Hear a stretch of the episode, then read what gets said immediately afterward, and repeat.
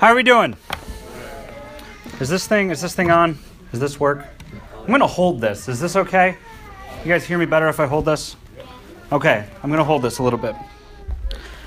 Yeah, so just a little bit about me. I know my dad said um, I am a pastor. I've been a pastor for about a month. It doesn't seem like very long because it hasn't been very long. Uh, but I'm a pastor down in Flint, Michigan, um, at Peace Presbyterian Church. Uh, my wife is with me. She's also a pastor at a church in the Detroit area. She's an assistant pastor, wears a few different hats there. Um, and we are happy to be here. We're also expecting a little baby um, coming up in January. So if you notice that she's kind of big, it's not because she ate Thanksgiving dinner early, it's because we are expecting a, a small baby um, coming up soon. So we're going to be out of Psalm 21 uh, this afternoon. I don't know if the Bibles they handed out had the book of Psalms in them. Uh, they do. Oh, praise God, they have the book of Psalms in them. So we're going to be in Psalm 21. But before we read through Psalm 21, I just want to make a couple little notes about that, if it's okay. So it starts out a little bit unusual. The psalm says, In your strength the king rejoices. Now, for those of you who don't know what a psalm is, a psalm is just a really old song that they would have sung in the temple. Um, you know, 2,000 years ago when Jesus walked around on the earth, when he died on the cross, when he rose again, this psalm was probably written about a thousand years before that. So it was written a really long time ago. We don't know exactly, we don't know the music here, otherwise, we would maybe have sung it today. We just have the words, but it's a really old song. It's preserved for us in the Bible. And there's a reason that we have a song in the Bible about a king, right? It's a little bit weird to think about a psalm or a song about a king being in the Bible. It's a little bit weird to think about hearing about a king in church, right? That's not what we normally think that we should be doing in church. But the reason for that is this. In the Old Testament, when you read the first half of the Bible, when it talks about a king, that king isn't just a ruler like we have today. He's not like the president of the United States. He's not like a prime minister like they have over in England. He's not like the queen like they have over in England. The king had a very special role to play in the Old Testament in the nation of Israel. The king was responsible for the people following God. The king was responsible for, do, for the people doing right in the sight of God. He was supposed to be an example of it. He was supposed to lead the people in righteousness so that they followed God, God who had a special relationship with the people of Israel. So when David writes this psalm, when he writes this praise song to God, and he says, In your strength the king rejoices, he's not just talking about political power. He's not saying, God, thank you that you gave me all of this political power. He's saying something different. He's saying something like, God, thank you that you placed me over your people. Thank you that you've given me this responsibility. The king was probably a lot more like a pastor, uh, responsible for shepherding the people, for leading them in doing righteousness. So as we read this psalm, and it talks about a king, it talks about him being established on his throne, keep that in mind. It's not like just it's not just like political power like we would have today. It's about a king who has a special relationship in front of the people in order to lead them for God. So let's read this. Uh, let's read Psalm 21. If you have your Bibles, go ahead and turn to it. I'm going to read it out loud, and you go ahead and listen. Hear these words O Lord, in your strength the king rejoices. And in your salvation, how greatly he exalts. You have given him his heart's desire and have not withheld the request of his lips. For you meet him with rich blessings. You set a crown of fine gold upon his head. He asked life of you, and you gave it to him, length of days forever and ever. His glory is great through your salvation. Splendor and majesty you bestow on him, for you make him most blessed forever. You make him glad with the joy of your presence, for the king trusts in the Lord. And through the steadfast love of the Most High, he shall not be moved. And then in verse number eight, I didn't say this earlier, but this psalm probably would have been performed in the temple in front of people. And we know that David was a musician, and he probably stood up in front of the temple and sang the first half of this psalm. And then there was somebody else who probably answered that to him maybe a prophet, maybe a priest. So David would have the first half, And then somebody else would have said this second half back to him as a blessing on him. In verse number 8, your hand will find out all your enemies, your right hand will find out those who hate you. You will make them as a blazing oven when you appear. The Lord will swallow them up in his wrath, and fire will consume them. You will destroy their descendants from the earth, and their offspring from among the children of man. Though they plant evil against you, though they devise mischief, they will not succeed. For you will put them to flight, you will aim at their faces with your bows. Be exalted, O Lord, in your strength. We will sing your praise and your power. So, question How many people in this room know of the story of King David? We're familiar with that? So, when King David was born, let me ask you this. When King David was born, did he expect that he was going to be king someday? No, he did not. Because when King David was born, he wasn't born into a royal family. The king before him was King Saul. King Saul wasn't related to David in any way. King Saul was made the king of the people of Israel. But remember how we talked about the king had a special responsibility in leading the people in righteousness and being an example of someone who loves God? King Saul didn't do that right. So God came to him and said, King Saul, your reign isn't going to last forever. Your children aren't going to be after you. They're not going to be kings after you. I'm going to pick someone else. So God sent the prophet Samuel out to King or out to David's out to David's place. And he said, you know, go go anoint someone because there's going to be another king. It's not going to be King Saul. Go anoint someone. So he goes out to David's dad's house. His dad's name is Jesse. And Jesse calls all of his kids together because he knows that one of his kids is about to be anointed king. And so he's got six tall, strong men who are all of his sons. And he says, Surely one of these sons is going to be the king. If you guys know this story, you know that one of those sons wasn't going to be king. Samuel looked at all of those six guys, and Samuel said, He's not here. The guy who's going to be king, he's, he's not here. Are you sure you don't have another son somewhere? And the answer was, of course, he did. Jesse kind of looked puzzled. He said, I have, I have a young son. He's a scrawny teenage kid. He's just looking after the sheep. You can't mean him, can you? And Samuel said, I absolutely mean him. So uh, Jesse sent for David, his youngest son, tending the sheep, just a young, scrawny teenage kid. And he brought him in front of all of his older, stronger brothers who, who maybe you'd think would have been king before him. And God picked a lowly shepherd boy, and he was anointed then, and he became king. See, David wasn't born expecting to be the king, God gave it to him.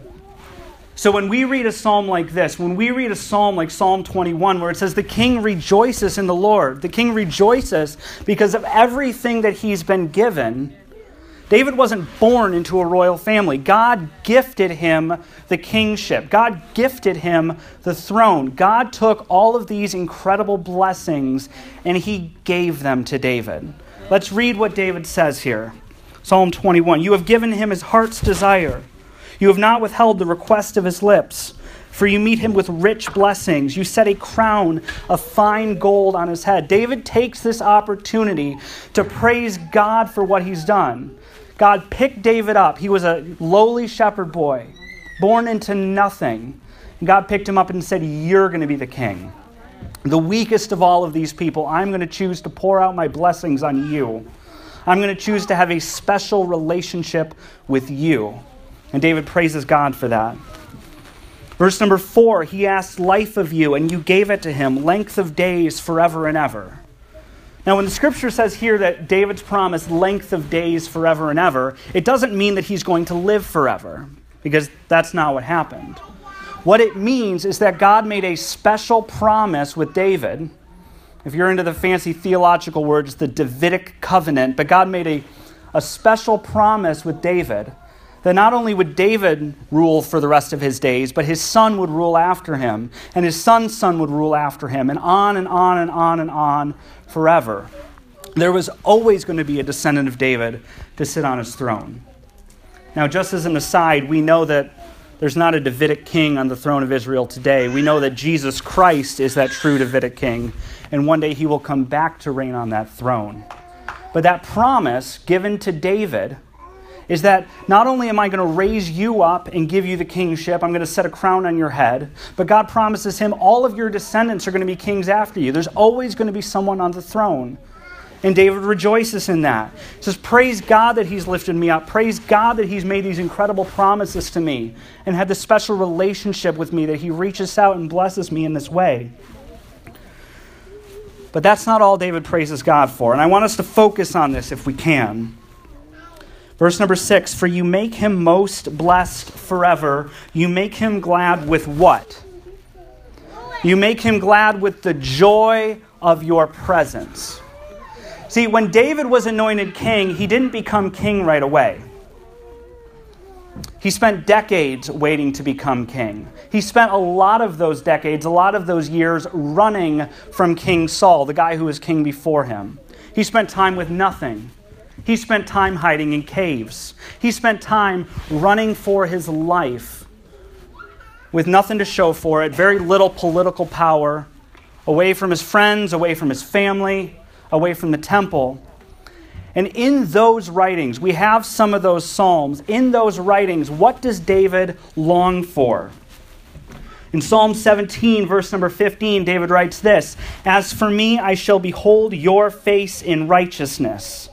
When I awake, I will be satisfied with your likeness. In Psalm 27, verse number 4, David says this One thing I have asked of the Lord. If you're going to ask God for one thing, what would it be? David writes this One thing I will seek after, that I may dwell in the house of the Lord all the days of my life, to gaze upon the beauty of the Lord and to inquire in his temple. See, David had a lot to thank God for. He could thank God for the kingship, for raising him up, setting a crown of gold on his head where he didn't have that expectation at all. He could thank God because God had made a special relationship with him and promised him that his descendants were going to be on the throne forever. But David, the biggest thing he praises God for is a relationship with him. The one thing that satisfies David the most is the face of God. That's the thing he longs for. He longs to go to the temple, to sing praises to God, to worship God. He longs to enjoy God's presence forever. That's the thing that he looks after. That's the thing that he praises God here for the most. Let's look at verse number seven. I want us to notice this verse uh, in a really special way. If you, if you guys have this written down uh, in your Bibles, I want you to look at it. There's a thing in Hebrew poetry where a lot of times the middle verse, especially if it's right before a transition to a different section, is the most important verse. Right? There's a fancy word for that called a chiasm. You don't have to know that, it's not in the test. But the middle word of a, or the middle verse of a psalm is often where, where the punch is. That's the main point of that. And this psalm is no different. So in verse number seven, David says what the most important thing is here. He says, For the king trusts in the Lord, and through the steadfast love of the Most High he shall not be moved. There are two statements there. When David says that the king trusts in the Lord, he doesn't mean that the king trusted in the Lord once, way back when, and so God delivered him and God gave him all of these promises. When he says the king trusts in the Lord, he means the king is still trusting in the Lord. See, David knew that everything he had didn't come from men right? The reason that he ascended the throne wasn't because he was really shrewd in making political alliances. It wasn't because he was, you know, by himself a really effective military leader. The reason David had the throne, the reason David had anything he had at all, was because of the grace of God. So he relies on God and God alone for all of those blessings, not anyone around him, not any ability he had in himself. David trusted in the Lord. And the second half of that verse says that in the steadfast love of the Most High, because of that, he will not be moved. You guys know that word steadfast love? If you guys see that in your Bible, I want you like notice that. Whenever you're reading through the book of Psalms, maybe highlight the word steadfast love. In the old King James, it was translated loving kindness. It can be translated a few different ways, but the idea behind that word, the Hebrew word is hesed. Again, that's not going to be on the test. You don't have to know that. But the idea behind that word is that God has a special relationship with his people, right? He called the nation of Israel out of the land of Egypt. He freed them from slavery. He brought them out into the wilderness in order to come, bring them to Mount Sinai and have a special relationship with them. So, because of that love that God has for his people, because he brought them out, because he stretched out his arm to redeem them, God is he's certainly going to fulfill that relationship. He's going to fulfill that covenant. He's going to do so much more than that. God has stretched out his arm, and God has done amazing things for David. And David continues to trust in the Lord for all of his strength, for all of his salvation, for any military, for any political success that he has. David trusts not in, not in men, but he trusts in God because God's the one who's going to love him and deliver him because of his relationship with his people. This is a, this is a Thanksgiving message, after all. So, the question here, this Thanksgiving, is what are, what are you rejoicing in? David takes the time to rejoice in what God has done for him. God lifts him up from nothing and gives him incredible riches. Have you experienced the incredible riches that a relationship with Christ has? The book of Ephesians talks about how all of us are born sinners. This is Ephesians chapter 2. We are all by nature, we all go out of the way, we all walk on our own sinful paths. But God, who is rich in mercy, reaches down, forgives us of our sin, raises us up, raises us up in Christ, and gives us incredible riches. Have you experienced those incredible riches? Like David experienced those riches in the Old Testament, have you experienced the riches of new life in Christ? Have you experienced the eternal life that new life in Christ brings. David was promised a dynasty long after him. He was promised kids to go on the throne. His kids' kids would be on the throne forever and ever. And so, too, as our, as our friend from the Gideons mentioned earlier, we can have eternal life in Christ. One of the things I've had to experience as, uh, as a new pastor of a church, one of, one of the long standing members of our church uh, passed away this past week It's going to be the first funeral I've ever done. It's coming up next week. But we know, because of her faith in Jesus Christ, we know that that death is not the end for her we know that her spirit lives on, and we know much more than that that one day her body will rise out of the grave. And I don't mean that in a figurative way. I mean her flesh and blood body is going to get up, it's going to walk again, and I'm going to be able to have a conversation with her about the glories of Jesus Christ and everything that He's done for her. Because God promises us eternal life if we will trust in Him. David had a lot to be thankful for as far as earthly things go. He thanked God for raising him up to the, you know, to the kingship, for giving him length of days forever and ever. But remember the most important thing to David was the presence of God, was being able to go to the temple, to worship God, to see God's face, to have that relationship with him. We can have that relationship too. Even though our sin separates us from God, even though the things that we do, the selfish things, the things that we do that we know are wrong, they separate us from God. There is freedom to be found in Jesus Christ. There is forgiveness to be found in Jesus Christ. God will reach out because of his steadfast love, because of the relationship that he's made with his people, because he sent Jesus Christ, his son, to die on the cross for our sins and to rise again from the grave three days later so that we can have eternal life. Because he has reached out with his strong arm in order to save us, we know that he will deliver those he will save those. He will justify those who place their faith and trust in Jesus Christ, who call out to God for forgiveness, and who look for that and look to God for their trust and don't look to any other means. Because we know that there's not salvation in any other. There's not salvation in any other religion. There's not salvation in any other false God that might be worshiped. There's certainly no salvation to be found in the good works that we do, because even the good works that we have are just like filthy rags in the sight of God. It is only through Jesus Christ. You might be wondering, what does this have to do with Thanksgiving? There's a lot we have to be thankful for. We live in what many people think is the greatest country in the world. We experience the, the freedom to worship God as we choose. At the very least, we're about to go eat some Thanksgiving meal, and I know some of you want me to finish up so you can go eat, and I understand that. We can thank God for those things. But there's something so much greater that we can thank God for. We can thank God for eternal life in Jesus Christ, that because of his steadfast love, he forgives us of our sins. He gives us eternal life. He gives us the incredible riches of His grace in Christ Jesus. And He'll pour out that out on anyone who trusts in Jesus Christ and who calls on His name for forgiveness of sins. Will you pray with me?